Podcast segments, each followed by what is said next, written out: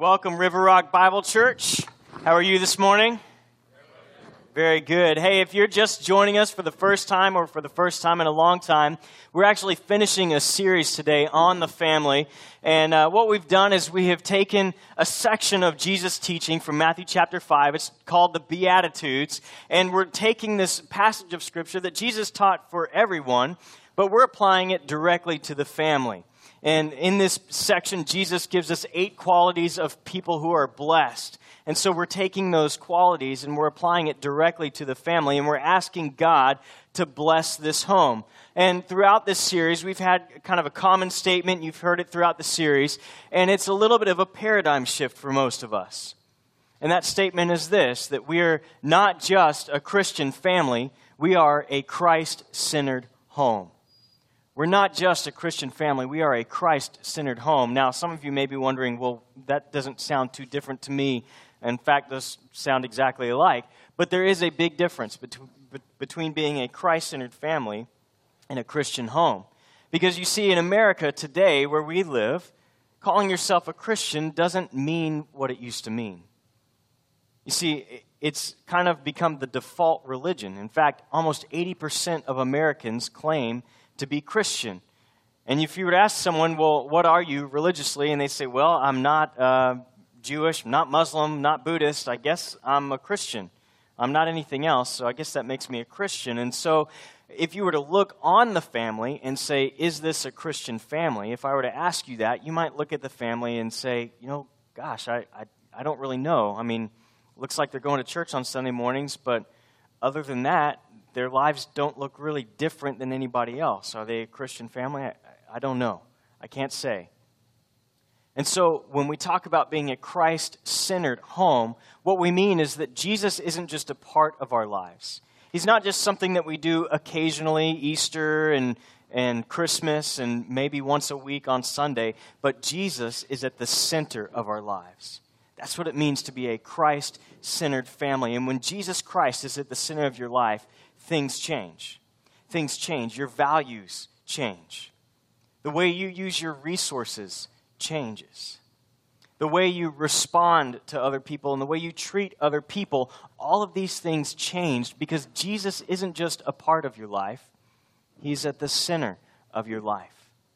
And that's what we're going to look at this morning. In fact, this morning's uh, statement, the big idea for this morning, are you ready for it? It's this the Christ centered, if you are a Christ centered family, Christ centered home, you will be persecuted. Oh, that's fantastic, isn't it? Everybody was excited, thought you were going to come to church, be encouraged, and here your pastor's telling you that if you are going to follow Jesus Christ, if you're going to be a Christ centered family, you will be persecuted. You will be persecuted. Now, we have to understand that persecution in our country today is relatively light.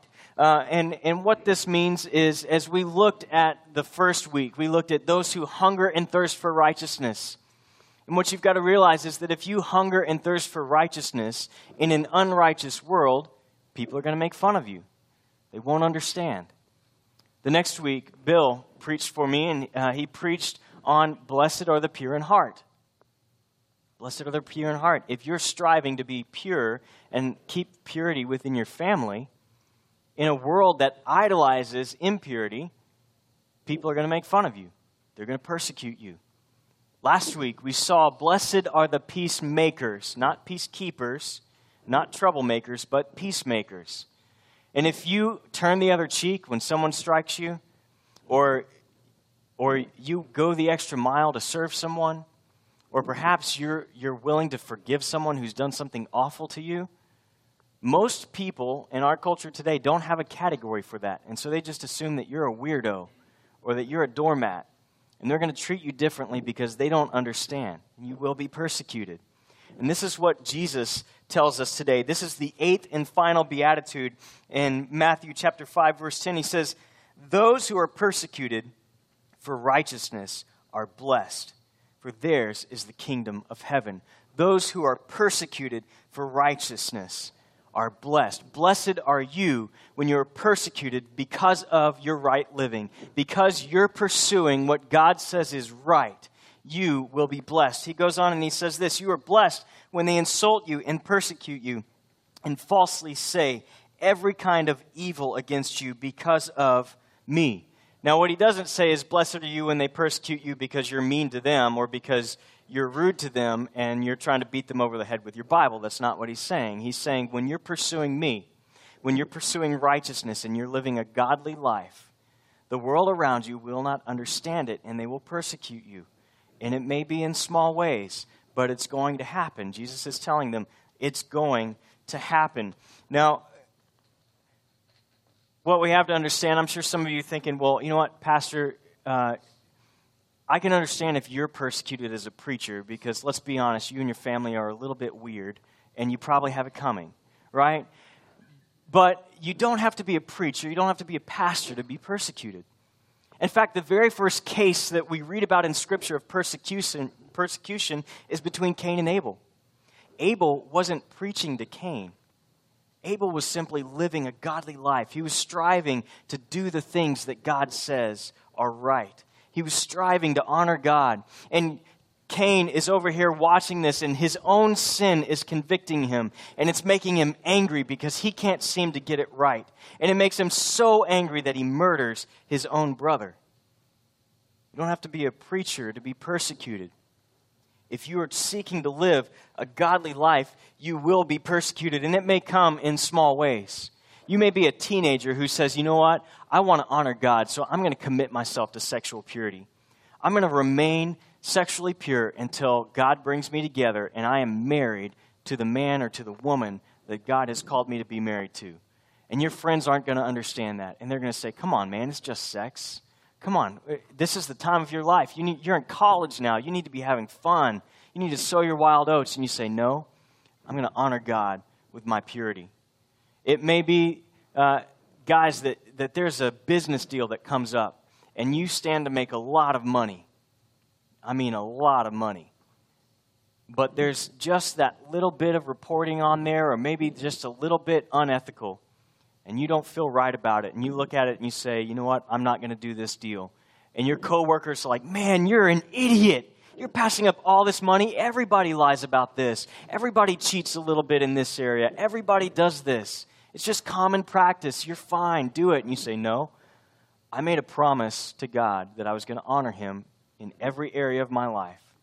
So even though it's going to cost me, I'm going to pass over this deal. I'm not going to do it. I'm going to honor God. I'm going to continue to honor God. So we have to recognize that we are going to be persecuted. And, and again, sometimes that may be from friends and family members who simply don't understand.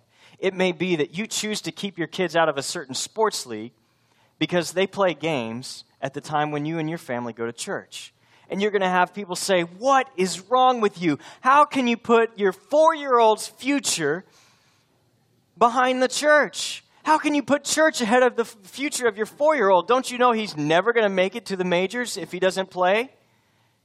Maybe church is a better investment for your four year old than sports. So people are not going to understand. They're going to persecute you.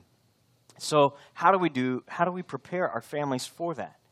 Jesus says, look, it's going to happen, it's going to come. How do we prepare our families for that? The first thing that we want to do as we talk about being a Christ centered family that we know is going to face persecution, the very first thing we want to do is we want to expect it. We expect it. Jesus tells us it's going to happen. We expect that it's going to happen. In fact, uh, we read this in 2 Timothy 3:12. All those who want to live a godly life in Christ Jesus. What does that say? Read that together with me.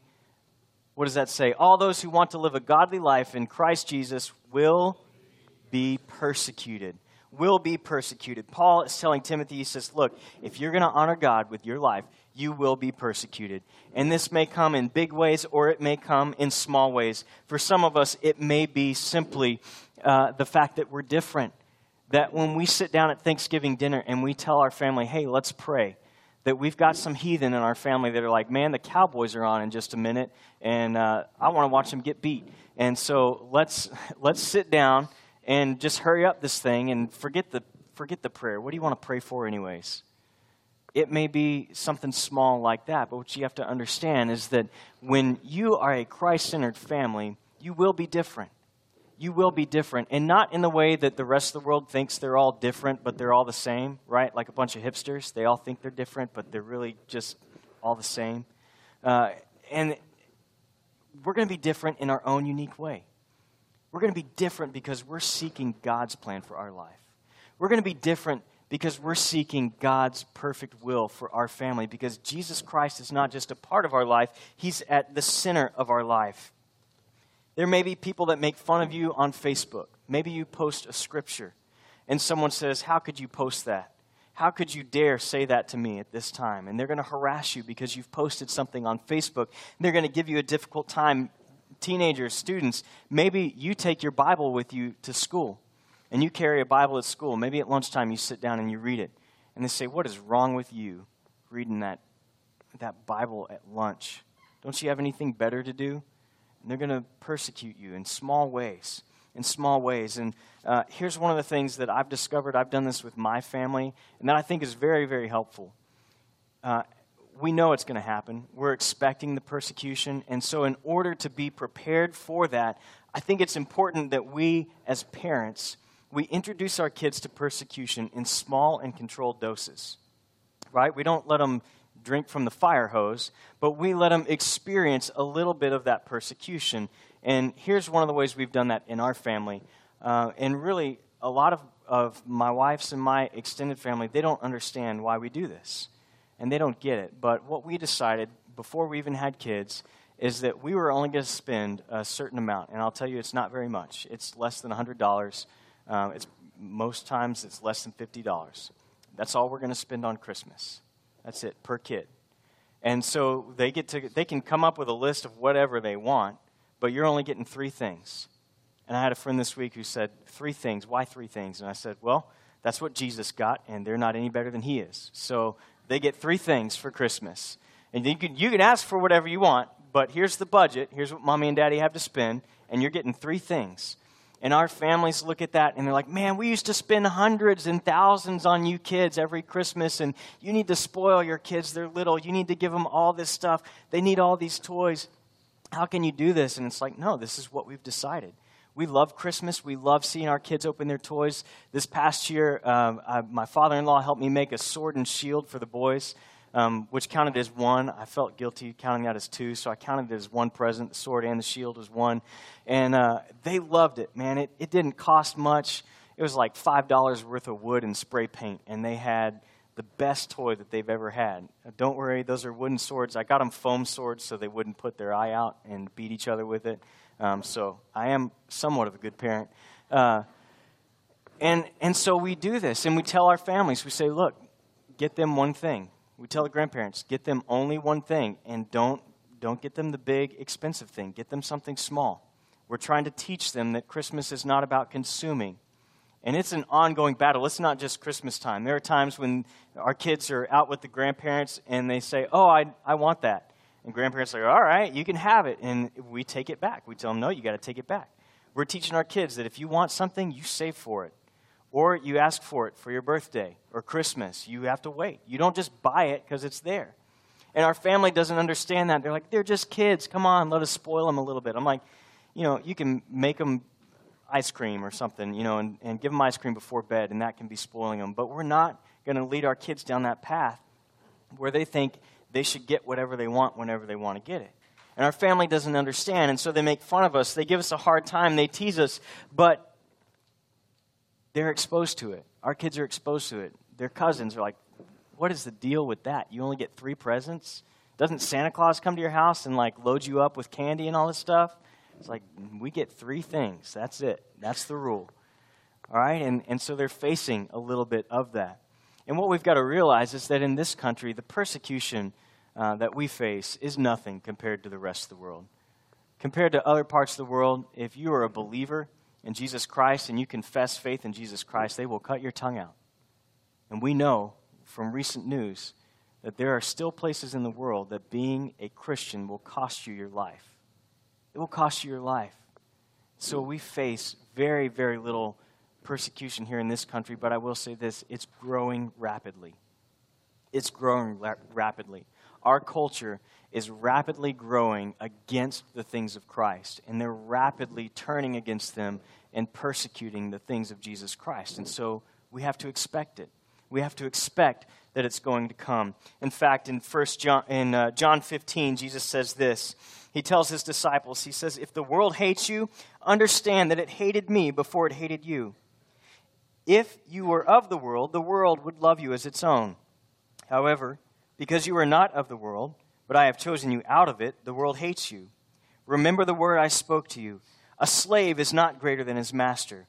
If they persecuted me, they will also persecute you. Jesus says, Look, you've got to expect it. If they persecuted me, the Son of God, they're going to persecute you. But we just we don't just expect it as a Christ-centered home. We endure it. We endure it. In 1 Corinthians 4:12, we read this, "We labor working with our hands. When we are reviled, we blessed. When we are persecuted, what does it say, church? We endure it we endure it. We don't whine about it. We don't complain about it.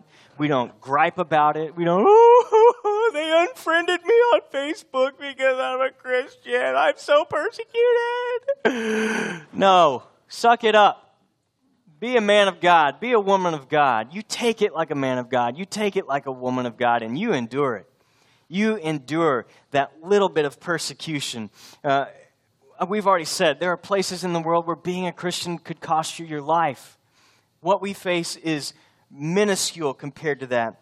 There are going to be people who, when you decide on spring break that you're going to go on a mission trip or you're going to use a week of your vacation to go on a mission trip to Haiti, there are going to be people around you who say, That's stupid.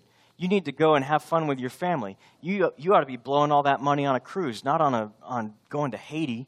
Why would you go to Haiti? It's one of the five poorest countries in the world. That's not a vacation. Why wouldn't you go to Panama City Beach for spring break? You could be out partying. You could be out having a good time. What's wrong with you? And you say, you know what? This is what I'm going to do. I'm going on a mission trip. You endure it. When you have people who tell you, hey, look, uh, I still don't understand why, you're, why you value these things, why you do these things. When they make fun of you because you decide you want to get out of debt and you don't want to be in bondage to some Visa or MasterCard, and you say, you know what, I'm going to honor God with my finances. I'm going to get rid of this $10,000 of debt. I'm going to sell my car. I'm going to buy the cheapest piece of junk that can get me from point A to point B, and I'm going to drive it until I'm out of debt. I'm going to sell my house. We're going to move to a smaller house and they're saying, "Hey, come on over, come come to the lake with us. You can drive one of our four boats. We can take it in one of our 16 trucks, and we'll put one of our 30 flat screen TVs in there. Come on over here. Come on. Yeah, we're flat broke, but that's okay. Our kids will worry about it when we're gone. That's what we have life insurance for. They'll pay it off." Right? And you say, No, I'm going to honor God with my finances. I'm going to live in a biblical way. And that biblical way is this that you would leave an inheritance to your children and your children's children. And so I'm going to do everything I can to stay out of debt, to get out of debt, and I'm going to stay out of debt. And that means making some sacrifices. And that means that we're going to live in a small house and we're going to drive crummy cars. And they're going to make fun of you and they're not going to understand it. But when that comes, you simply endure it. You endure it. Because when you endure that persecution, something happens. Something happens when you're persecuted that changes. It changes your relationship with God. Your spiritual roots grow deeper. Your intimacy with God grows deeper. When I was in high school, in fact, from the time I was a little boy, um, there was only one college that I ever wanted to go to. There was only one university that was good enough for me and my family. And we knew for, from the time I was a little bitty that this is where I was going to go. We've got the fight song that's going to be playing. Man, it's this song inspires me. I would listen to it every morning. There we go. I knew we'd had a couple of them in here. I know some of you Longhorns are dying right now. Come on, Matt, let's sing it. there you go. Anyway, so I grew up. I was a huge Texas A&M fan. My dad had gone there until he and the school decided he shouldn't go there anymore. Uh, had a little too much fun my brother went there. He was in the Scene Cadets. I had a, a couple cousins that were Ross volunteers. They were in the Corps. They were Ross volunteers. Uh, I had a good friend that I was in Boy Scouts with. He was about five years older than I was. He was the head drum major uh, while I was in high school. He was the head drum major at Texas A&M. He was a big-time Ross Volunteer guy. He was in the Corps, and man, I was going to A&M. I was a band nerd in high school, but I was going to be in the Corps of Cadets, and I was going to be in the Wolf Pack. I was going to be in that band, and I was going to be drum major someday. I was going to try out for the 12th man squad, even though I knew it meant I was going to get decimated, and I wasn't going to make it, but I was going to try out. I was going to put on that number 12 and try out. And so I had all these plans. And then something happened when I was 15. God called me into ministry, and I, I wrestled with that for two years because I didn't want to go into ministry because everybody that I knew at 15 that went into ministry was like, oh, I'm going to Africa. I'm going to China. I was like, I don't want to go to Africa. I don't want to go to China. I want to stay right here. I'm from Texas. This is where I belong. And so I wrestled with that for two years. And finally, God got a hold of me at age 17. And He said, No, you're, you're going into ministry. And I said, Okay, I'm going into ministry. This is what I'm doing. That God is going to use me in spite of my faults, not because of who I am or how great I am, but because of how great He is. So I surrendered to ministry. And my plan at the time was still I'm going to go to A&M, I'm going to get a major in accounting, and then I'll go on to seminary. Well, it comes around to March or April of my senior year in high school, and I realized as I was praying that God was calling me to get a, a theological background, even in my undergrad that he wanted me to go somewhere where I was going to be able to study scripture, I was going to be able to study theology, and I would get a head start on my Greek and Hebrew. And so I walked into my parents' room and I said, "Mom and Dad, I'm not going to Texas A&M." I was top 10% of my class. I was already accepted. I had scholarships. Everything was lined up. This is like a month before I graduate, parents, a month and a half before I graduate. So imagine your kid telling you, "Hey, no, we got all these plans, but I'm not going to go there." And they said, "Great. Where are you going to go?" I said, "I don't know." And I ended up at the University of Mary Hardin Baylor. I remember being, uh, I was 12th grade. My 11th grade English teacher heard about this, and she came and found me, and she goes, I can't believe you're going to waste your talent and your intellect at a Christian school. And you know what that did? That strengthened my resolve. I knew that God was calling me to the right place, that I had made the right decision because I wasn't living to please man, I was living to please God. And what that teacher said, as much as I respected her, didn't mean jack. Didn't mean jack because I knew that I was following what God had called me to. So we're going to face that persecution. And honestly, I would say the lack of persecution in our lives in this country puts us at somewhat of a disadvantage because where there's persecution, the church is more united. The church is more bold. The people are more passionate about seeing people come to faith in Jesus Christ. And it's something that we only see in places where persecution is strong. So we're at a little bit of a disadvantage, uh, but we can still stand firm together as a Christ centered family. We can still face a little bit of that persecution and get a little bit more of those deeper roots that come when we face that persecution. We do a parent child class before the parent child dedication. Uh, we do that every Mother's Day, so if you have a kid, gotta wait till Mother's Day to do parent child dedication. But I take the parents through a class. And part of that class, one of, the, one of the, my favorite parts, is this statement. It's something that I learned as a youth pastor, and I've carried it with me ever since then. And we tell them this where family identity is strong, peer pressure is weak. Where family identity is weak, peer pressure is strong. When your kids don't understand what your family is about, and they don't have a real solid understanding of their identity, not just as a family, but who they are in Jesus Christ, peer pressure is so much stronger. Peer pressure is so much stronger. I mean, kids come to their parents, hey, mom and dad, what are we about? We're about going to the game. Yeah. Hey, mom and dad, what are we about? We're about new cars and nice vacations. Yeah. Sounds like fun. Hey, mom and dad, what are we about? We're about sports. Yeah. Hey, mom and dad, what are we about? Granite countertops. Oh, yeah. Hey, mom and dad, what are we about? We're about Jesus Christ. We're about his mission. We're about seeing his name glorified. Okay, I understand. When they understand their identity in Jesus Christ and your identity as a family, they understand not only who they are, but whose they are. So when we talk about persecution, not only do we expect it, and endure it, but we must embrace it. We must embrace the persecution. And this is what Peter tells us in, in 1 Peter chapter 4. Now, just a little bit of background. The people that he's writing to are Christians in Rome. And at this time, they are being nailed to crosses, dipped in tar, and lit on fire. Not only that, but the ones that, that aren't crucified and burned are being put in the Colosseum with about four or five lions who haven't eaten in, in 10 days. And they're being mauled to death.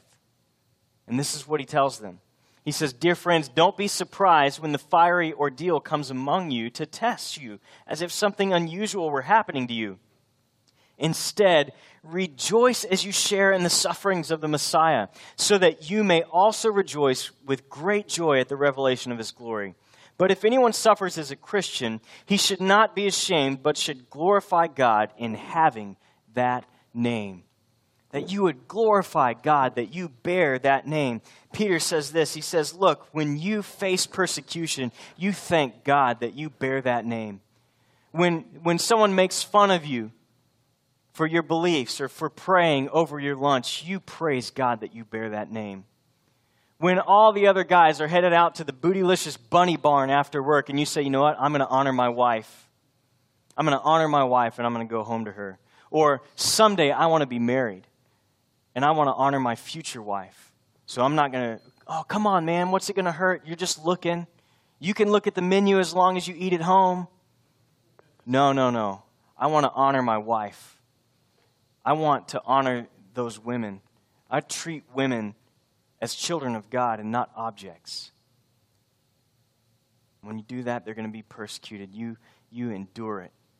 You embrace it like a man of God, like a woman of God. You face it head on and you say, I don't care what you have to say. What matters to me is that I'm living the life that Jesus Christ has called me to live. And I praise God that I get to bear that name, that in some small way, I would get to suffer the same way that Jesus Christ, who died for my sins and suffered for me, that I could bear his name.